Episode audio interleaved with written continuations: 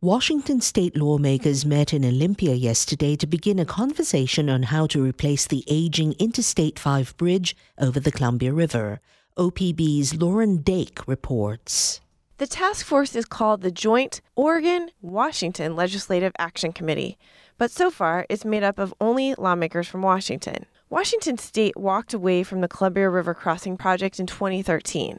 Now they're hoping to revive the conversation about replacing the antiquated bridge between Vancouver and Portland. And they want Oregon lawmakers to join them. Senator Annette Cleveland is a Democrat representing Vancouver in southwest Washington. Oregon in the past has been very clear with us in that they need to see a firm commitment from this side of the river to a renewed effort to replace the I 5 bridge. Oregon lawmakers' response so far has been tepid but Cleveland hopes the work currently underway in Olympia will change that. I'm Lauren Dake reporting.